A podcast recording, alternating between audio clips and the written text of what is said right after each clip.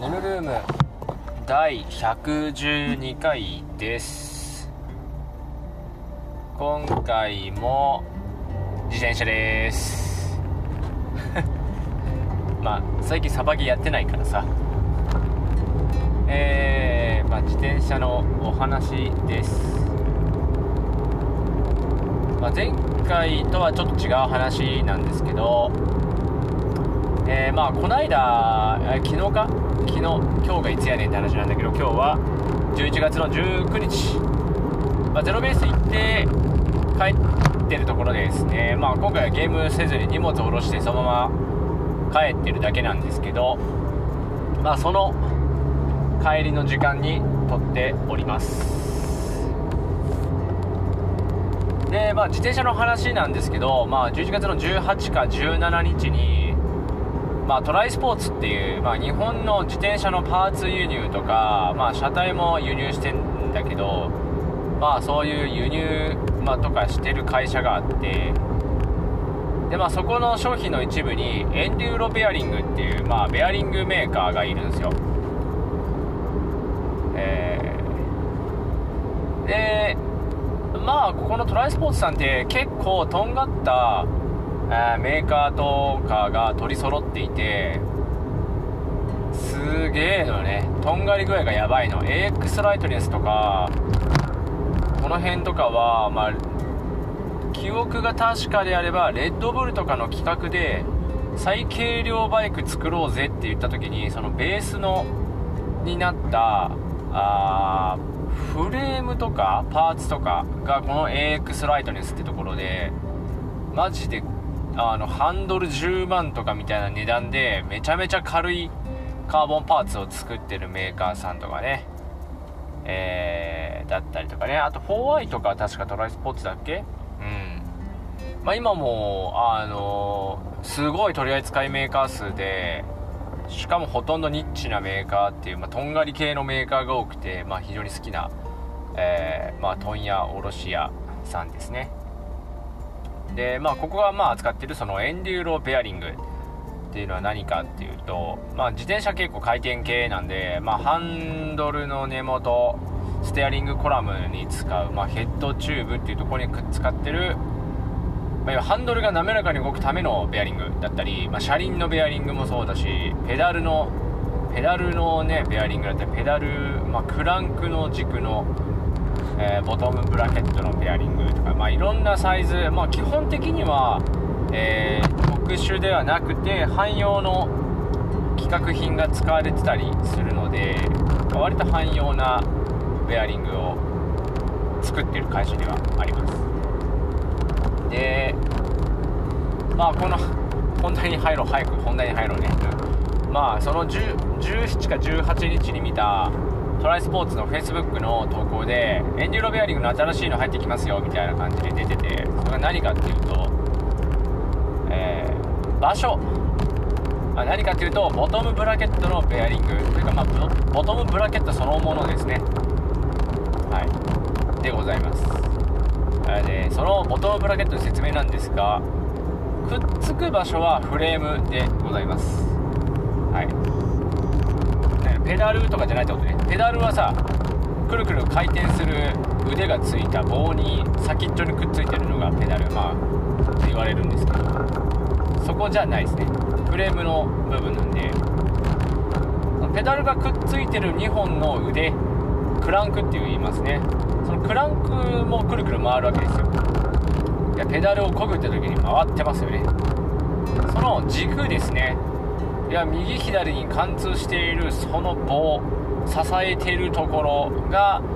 まあボトムブラケットって言われる部分ですはいまあ BB、BB って言われますね。まあ、ボトムブラケットの略でございます。まあ、下にくっついてるブラケットってことですよね。もうほんとそのままです。で、まあ、フレームの場合だとボトムブラケットシェルって言ったりしますよね。うん。まあ、BB ですよね、本当に。で、その BB なんですけど、ウォーウォーウォーウォーウォー出てくんな、バーカ。何やってんのこいついやいやハザードピカピカじゃねえしお前バカか やっぱ人のこと言えないんですけどねではその BB というパーツでございます。基本的な構成でいくとそのクランクの軸を支える必要があるのでまあ、え、難しいよね、まあ、自分が自転車に乗った姿勢で足元見てそのペダルの軸貫通してるその右左がありますよね、まあ、その右左を支えるようにベアリングが2列搭載されてるんですけど、まあ、そのパーツなんですね。でこの BB っていうとことかのこのベアリングこれ基本的にはベアリングをどうやって車体に収めるかっていうところのパーツになるってことです、はい、でまあ最初の自転車というか基本的なベーシックな自転車は自転車のフレーム側にネジがでかいネジが切ってあってそこにこうぐるぐるぐるってこう、まあ、穴の開いた筒をこうぐるぐるネジネジ使ってセットするわけですよ。でその筒の中にベアリングが入っていて、えー、まあ、そこにクランクの、まあ、軸が通るわけですね。なんでベアリングを収めるための筒をどう車体に入れるかみたいなことをやってるわけですね。ボトムブラケットっていうパーツ自体は。なので当初の設計的には、まあ、ネジがあってそのネジにはまるような金属パーツがあってその金属パーツの中にさらにベアリングが打ち込まれてますみたいな、えー、そんな構造でございます。でこのタイプのボトムブラケットは問題があったんですよ。要はネジがあるのでネジ使ってるんですこうネジ山の部分というかね。そこにベアリング搭載すると軸の太さが細くなるんですよ。すごく細くなる、でやめたんですね。ちょっとこれはねじ曲がっちゃうねみたいな。っていうのがまず一つありました。でベアリングはつまりその車体側のそのネジの外に外に飛び出したところにベアリングがセットされるんですよね。でまあそれは良かったんだけど結局車体自体フレーム側の幅がその分狭くする必要がありますよね。ってなるとこの合成に問題問題があるわけじゃないんだが合成を高くしたいって言った時にフレーム的には横幅を広げればねじれに強くなるんですよね。なんだけどベアリングが外に飛び出てるそれそんなに広げると今度すげえ足外に開い開いちゃうぜみたいななるんですよ。だからそれできないなってなって。ってなって考え出されたのがベアリング車体の中に入れようぜってなったんですよ。ベアリング車体の中に入れようぜ発想ですね。で今はこれがその発想が基本的な自転車ロードバイクの基本設計になってます。ただ車体の中にフレームって言われる部分の枠の中に入れちゃおうね。今まで飛び出てたんだけどね。っていう発想になりました。もちろんさっき言ったように今までの同じような感じで中にベアリングを配置するとあのー、軸細なるやんけ問題があったんでもちろんあのぶっとい筒にしました。でっかいです。でそこにベアリング入れようぜってなってじゃあそのベアリングはどうやって入れようかって話になるんですよ。割とそこでいろいろ時代的にねあのキャノンデールとかいう頭のネジが外れたメーカーがいてそいつらが独自企画作りまくったせいでこの時期に自転車業界っていうのはもう独自企画いっぱい出過ぎ問題じゃないけどなんでそうしたみたいなことがいっぱい起きました。そう。今まではフレーム側はもうかっちり決まってたの。68mm と 73mm の幅ですみたいな。2種類だって言って決めてもうそこにネジはめ込んでみたいな感じで作ってたからみんな同じだったんだけどベアリングを中に入れた方が良いのではってなってそれやったメーカーが独自で作った。もちろんそうなるよね。みんなね頑張って開発してるからあの最初の1個目はそれは独自になるんですけど他のメーカーも別にそれに追従したわけではなくて、まあ、いろんな方向に模索した結果こうボトムブラケットはねもう規格がもう沼ってるんですよね。で運の悪いことにねマウンテンバイクとロードバイクは幅はもともと違っていたので、68mm と 73mm っていう感じでフレーム自体の幅自体も違っていたのでまあ良くないことがいっぱい起きたわけです。でまあそんな感じでベアリングをフレームの中に通したくてじゃあその車体側の大きさを、まあ、直径を大きくしてで幅も外に広げれるようになったんですよね。ベアリングが中に入ることによって都合そのフレーム自体外に伸びれるんですよね。でそうするとこうねじれも緩和されるというかねじれに対して強くなるんで非常にいいじゃんっていう感じで一気にそれが普及しました。で話が戻ってきましたね。今回そのエンデューロベアリングが発売したやつどんなやつかっていうとあのえなんて言ったらいいのかな。ああそうだね。まだ話戻れないです。今フレームの話しましたね。ベアリングを収めるためにいろいろ考えたと。で最初の自転車っていうのはネジがあってネジに別の金属パーツをくっつけてでその金属パーツのところにベアリングが入ってますみたいな状態ね。だからベアリングが外に飛び出していてっていう感じになったんだけどそれだとちょっとなもっといろいろやりたいぜってなった結果要はベアリングフレームの中に入れたらええやんってなったっていう話です。ちなみに今もその流れはまんま続いててあ今はプレスフィット30とか PF っていう企画になっております、はい、PF はなんかねベアリングがくっついたプラスチックの側をあの車体にこうギュッと入れるみたいな感じですね。圧入方式ですね。まあ、これまたいろんな問題が起きたんだけど、まあ、それは置いときます。はい。で次ベアリングの話しないといけないんですよね。ベアリング。シールドベアリング？うん。カートリッジのベアリングについて話するんですけどえっとベアリングベアリングっていうと多分あんまり機械やったことないというか、まあね、自転車とかあんま知らんしとか普段私機械系じゃねえっすみたいな人だと全くイメージつかないと思うんですけどあの多分ボールイメージしますよね。ベアリングって言ったらあのボールのことでしょみたいな。ボールがいっぱい入っててぐるぐる自由に回るやつって思うんですけどそれカップコーンみたいな感じですよね。カップコーンが何かかはもうもう説明しませんが、まあ、ボールが外にコロコロあの 出ていっちゃったりするめんどくせえやつですね。でまあその今から言うベアリングっていうのは何かっていうとそのボールコロコロしないやつなんですよね。そのボールは入ってるけどもう全部1つの製品に固まっちゃってて何ていうのなんかカートリッジになってるんですよもう。あ浄水器のカートリッジと一緒にもうカチカチってこうはめ替えが簡単にできますよみたいなそんな形状にまでなってますってことですね。その機械的にもそっちの方がさ楽なんですよ。ぶっ壊れたらベアリングカートリッジだけ抜いて同じカートリッジ入れたら治るみたいな最高じゃないですか。今までのカップコーンみたいなタイプってボールコロコロしてるんで蓋外してボールゴサッと出てきてでまた綺麗なボール入れて蓋したいんだけどそう調整とかしないといけない、ね、蓋の締め具合とかねやんないといけない。でね大変だよねみたいなね。なので、まあ、カートリッジタイプになったんですけどこのカートリッジタイプの構造は何かっていうとえっ、ー、とまず、えー、内側からいきますね。こうドーナツみたいな形状してて内側に内輪っていうのがあって、まあ、金属のちくわみたいなものが入ってるんですよ。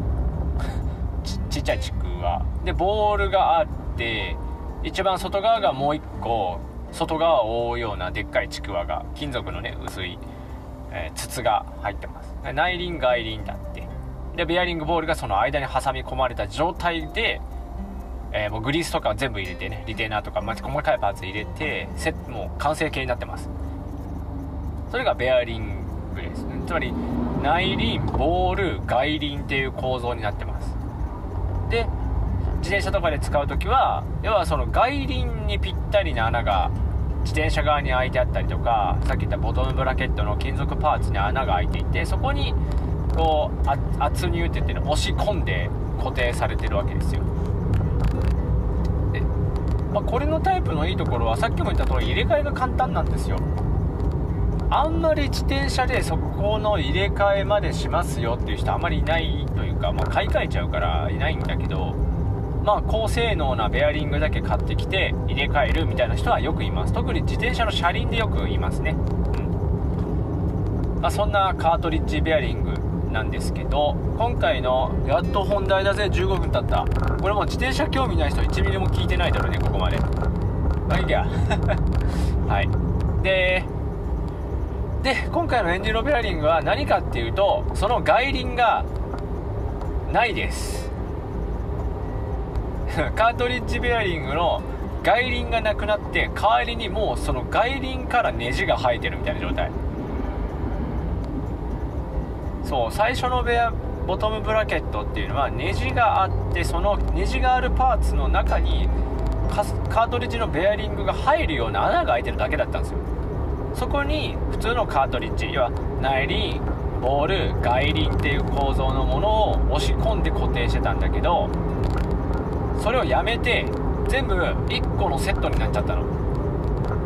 外輪をそのネジが切ってあるパーツと一緒にしちゃったことですね。でこれってこれちゃんとメーカーのやつ見てないけど多分構造的にそうなんであれなんですけどベアリングの打ち替えができないんですよ。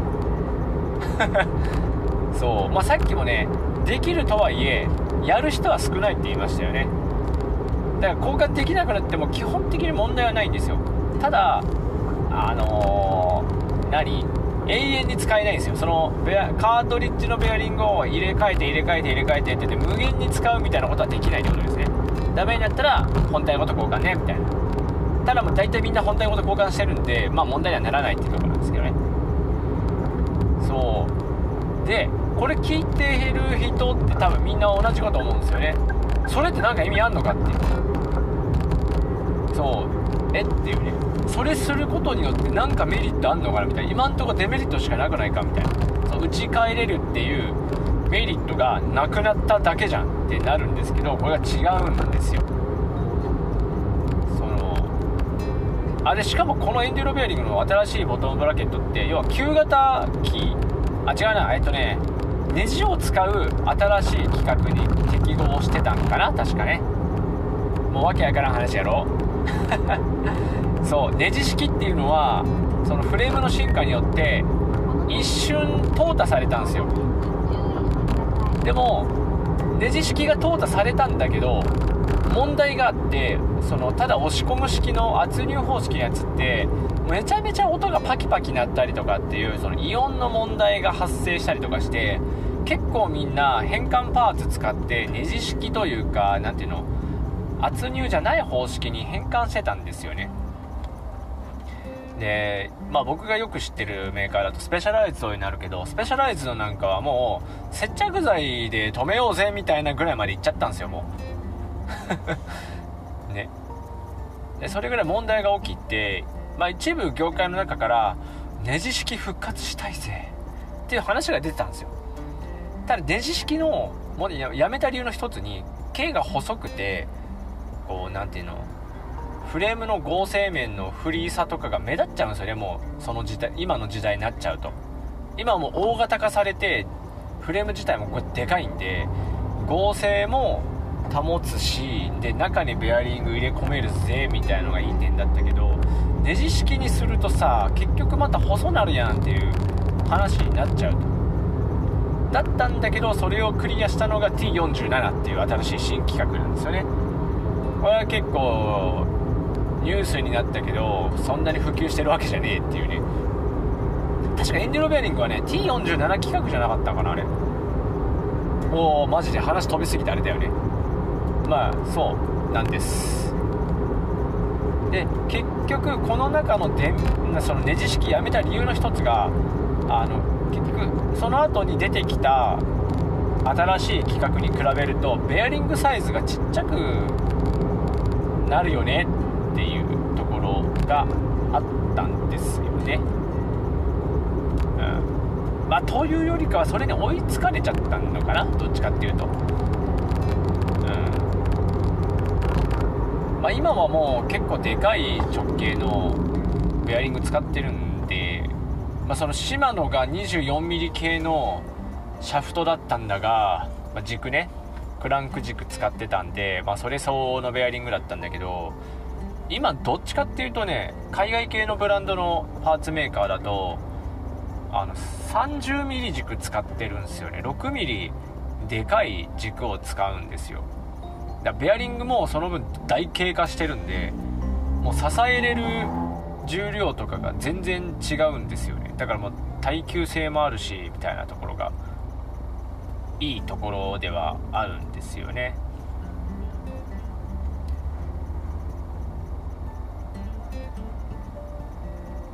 で、まあ、そういうベアリングの問題もあったと。でエンデューロベアリングがその外輪をなくしてまあその BB の側とベアリングが一体で作ってますみたいなの出した時の1個の利点が外輪がない分でかくできるんですよベアリングを。もうほんのちっちゃなところであるんですけどそれがすごく大きいんですよ。でかくするって、まあ、重量のねそのデメリットは出てくるけどとはいえ重量が増えた分のデメリット以上に耐荷重とか耐久性って爆上がりするんですよでかい分。だからそれのそれのメリットでそのベアリング交換をしなできなくなったっていうところのデメリットを打ち消そうとしてるんですよ。で一応多分メーカーはね多分40%以上長く持つみたいなこと言ってなかったっけ？耐久性上がったぜみたいな。もしかしたら耐荷重の方かもしれない、まあ、ただどっちにせよ耐荷重が上がるとかってなるとあのそもそもの人間が発生させる負荷なんてそんな変わらないんでそこからするとだいぶ許容量が懐が広くなるんでもう損傷がしにくいわけですよね。だから寿命も長くなるよねっていう考え方もできる、まあ、その伸びた寿命が40%プラスなのかそもそも耐荷重が40%プラスなのかはもうちょっとよく分からんけどね。まあそれがエンデューロベアリングでやっぱねエンデューロベアリングね時々こういうねとんがってんだよね。もう20分以上かけてこのボトムブラケットだけ喋ってますけどね。だ自転車ってねえぐいところはそこですね。単体単体のパーツで専門メーカーが嫌がるんで、まあ、ベアリングなんてそれは専門ね専業メーカーじゃないと作れないからあれなんだけどまあすごいよね。ね、まあ、ボトムブラケットは奥が深いですね。えっとね刀剣っていうメーカーがあって、まあ、これも面白いメーカーなんですけど面白いボトムブラケット作っててえっとね異物が入ったらそれ砕くっていう もうねどういうことっていう発想をしたベアリングを使ったボトムブラケットがあってあ名前何だったっけな？刀剣って結構型番っぽい名前だから名前は覚えてないんだけどなんかねあれ何だったっけな？めちゃめちゃ硬いコーティングしたのか材料をそれこそセラミックボールとかにして硬い硬いベアリングを使ってそれ作ってたのかな。もうとにかくあのちっちゃい砂利とか入ってもそれを砕き切ってしまおうっていう発想にぶっ飛んでいった。あうぜえここ。もうすき家渋滞しやがるんだよねここ。もうやめてほしいな。ちょちょちょちょちょちょ。えー、ちょっと待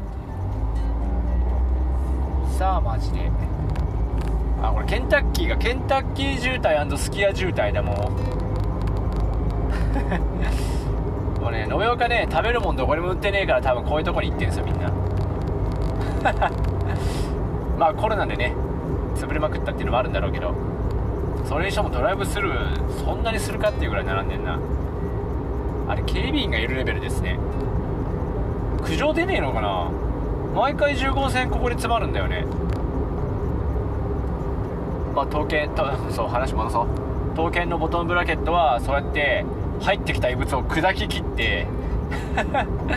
あの問題なしみたいなそうやべえ発想のあのベアリングを使ってるボトムブラケット作ってたりしますね。あとは何だろうな。あとはやっぱりやっぱ話題に出てくるボトムブラケットといえばクリス・キングですね。いやマジでクリス・キングはもう至高の至高の品なんですよね、まあ、値段もそこそこ高いんですけどこうクリス・キングはやっぱりね何ていうのかな。レーサー志向ではないんですよね必ずしも。結局ねいろんなメーカーいるんですけどやっぱりそこのフラグシップってなるとやっぱり軽いですとか回転抵抗極限まで落としましたみたいな。こうすごいこうどっちかというと耐久性を犠牲にしつつ高性能化していくんですよね。まあレースで使うもんだからそりゃそうだろうって話なんだけどね。クリス・キングはねそうじゃないんですよ。まあ最高峰とかそういうランク分けがそもそもあんまりないんですよね。まあざっくり言うとセラミックベアリング使うかスチールベアリング使うかっていうただそれだけかな。でスチールのボールについては確か NTN から仕入れてんじゃないかな。なんかね昔そんなこと言ってた。もしかしたらなんだろういいボールが国内で手に入れば多分クリス・キング的には国内で作りたいと思ってるはずだからそういう作り方はすると思うんですけど。ね今んとこ確かあ、僕が聞いた時点ではあのボール自体は NTN でのボール使ってるって言った気がする、うん、クリス・キングはねどっちかっていうともう無限に使える製品を作りたいって言ってるんですよ。あのポートランドのメーカーなんですけどアメリカのね。ちょい上の方そのカリフォルニアの上っちょ。あれ何州だ？ポートランド州？じゃあ違うな。あ何州か忘れたけど、まあ、上ちょっと上の方なんですよ。でここが結構その何ていうのかな。何ていうの？オーガニック的な方向のねえー、ていうの？ノリの街でそういう環境とか大事にしなきゃ意識が高いんですよ。でこのクリス・キングも同じであのできるだけあの地元の会社を通じて材料は手に入れたいしだからだからさっき言ったように国内で、ね、いいボールが手に入れば多分国内製にするって言ったらそういうことね。その日本から仕入れてるのは本当にそれと見合うような性能が今んところ日本しかねえからっていうもう本当にそういう理由なんですけど。でクーリス・キングはねそうその製品としては間違ってるんですよ。壊れない製品って何ていうの持続できないですよねビジネスが。買ったら終わりじゃんだって。無限に使えるパーツなんて。でしょ？どんなもんも壊れないとメーカー儲からないんで無限に使える製品は今の何ていうのこの状態だとありえないんですよね。なんか昔はねソニータイマーとか言われてましたけどね。まあそれってその何ていうの設計寿命を考える時にじゃあ無限に使えたらどうよって話されるとちょっとまずいよねビジネス的には。値段死ぬほど上げるか しないと採算取れなくなっちゃうよねっていう。ねでクリス・キング的には無限に使いたいんですよ。だからそのための手段をこのボトムブラケットにも用意してあってあのカートリッジベアリングってもともと作った時にグリスとかは封入してるんですよ。でその後、えーと、自転車だとラバーシール。両面ラバーシールですね。えー、で両方接触式。なベアリングもう忘れちゃったな。いやその蓋がどうなってるかみたいなね。感じだけど。あのきっちり蓋閉めてるんですよね。で基本的にこの蓋外すのは変形しちゃうんであんま良くないって言われてるんですよ。まあ、結構やってるところも多いけど僕は思想的にはシールドベアリングのシール外してグリスをやり直してくれっていうのは、えー、まあ、その後も頻繁にメンテしろよお前っていうところね。その変形を抑えることはできないしシールだけ新品仕入れるなんていうのも僕が知る限りできないから自転車業界では。ってなるとシールを外すっていうことはシール自体にダメージが入っちゃうんでねそうあんま良くないとは個人的には思います、ね、ただ自転車業界的には全然やるやってることなのでまあそれはいいんですけどね。でクリス・キングはそのカートリッジベアリングごと自分で作ってるんですよ。そのボールは他から仕入れるけど自分たちで使う製品はやっぱ自分で製あの作りたいっていうのでボトムあのクリス・キング自体は、えっと、ベアリングの会社ごと買収してるんですよね。すげえよなっていうね。ないなら買えばいいっていうすごい発想ですよね。でそこ自分で作ってます。でだから独自のシール機構になっててえっ、ー、とねラバーシールなんですけど固定をねシーリングでシーリングシーリングでいいかな。あれ呼び方何て言うんだろう。まあシーリングでいいよな。うん。まあまあそういうので別のパーツで固定するんですよ。で作ってますみたいな感じで。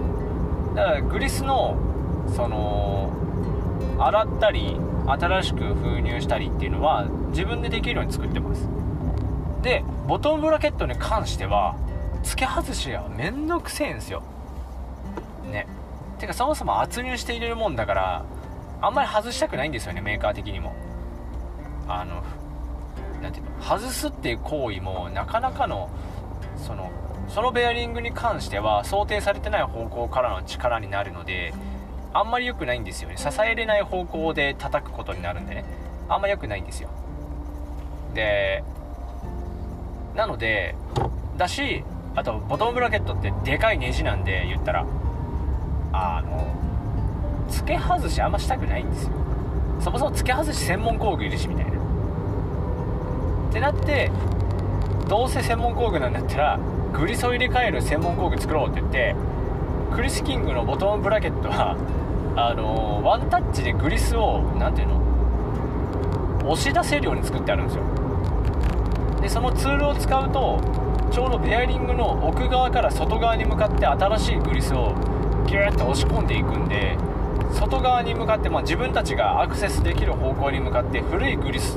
が全部流れ出てくるように作ってあるんですよね。だからも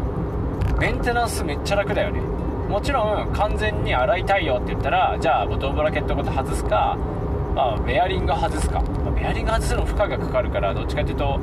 ボトムブラケットごと外すことになるんですけど外して、まあ、パーツクリーナーとか灯油で洗うみたいなことになるんですけど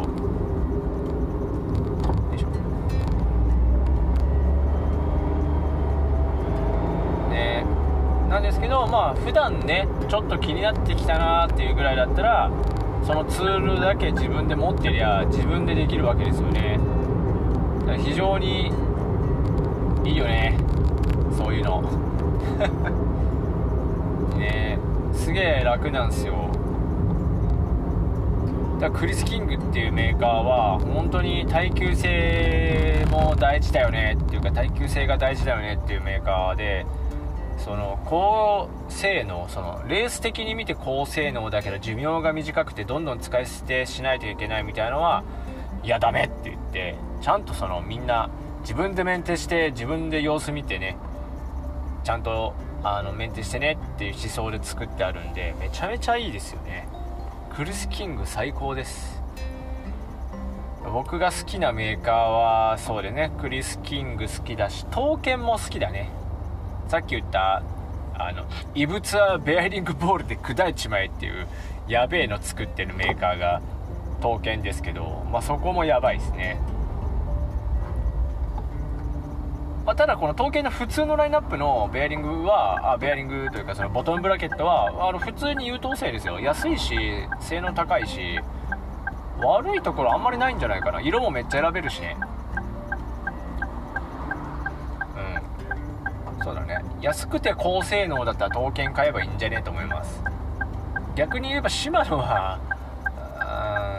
高くないけど性能も高くないみたいな感じかな。そういうレース的な意味で言えば。耐久性はそのななんだろう波以上って感じかな。うん。逆にその耐久性のおかげでなんか性能下がってるんだけど。ダメだよね。クリス・キングはいいよ。耐久性は高いし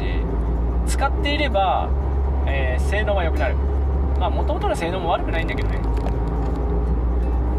でエンデューロベアリングは正直性能はようわからん。性能はようわからんですね。まあ、悪くないって感じかな。まあいいの作ってるね。いいの作ってるんだけど。なんだなんだなんだ。わけわからんとこ止まってるな。まあうんエンデューロベアリングはよくえー、何のジャンルだろう？エンデューロベアリングはロードとかあと BMX かな。BMX でベアリング買いますって言った時に結構エンデューロベアリングって出てきてた気がするな。ロードでエンデューロベアリングあんまり聞いたことねえ。うんそんな感じ。使うけどね。全然エンドロベアリングです。その揃えることも全然あるんだけど結構ねマウンテンバイクとかで使うそのサスペンションのリンクで使うベアリングとかはわざわざメーカーその自転車系で買わずに普通に NTN に発注してたしね、うん、広島いた頃はね市内にあのー、何？個人個人というかそういう小売りしてくれる機械屋さんがいたんでそこに全部オーダーしてましたね。NTN とか、うん、ベアリング系に注文できるんであのサイズ言ったらちゃんと探してくれて結構ね特殊なやつでってもねあの時間いただければ入れますよみたいな。超小口ですよ。だ23個しか使わねえんだから、ね、そういうとこからサスペンションのリンクのベアリングとかは入れてたね。割とよく入れてたね。全部エンデュロベアリングにしたいって言ったらめっちゃ金かかるしね。あやべえガソリン入れて帰るの忘れた。明日も車使うからいっか。まあそんな感じでボトムブラケットね、今日はねネジタイプのねボトムブラケットについて喋ったというか、まあ、エンデュロベアリングが作ったやべえやつね。すげえ発想だなっていうねそう。耐久性のためにそこまでするかみたいなのはありましたね。まあそんな感じかな。もう40分になるんでもうそろそろやめる。あと家にもうすぐ着くんでね。あと20分ぐらいか。なんでまあ今日はこんなところで終わりたいなと思います。えー、ここまで聞いてくださってありがとうございました。ではまた次回。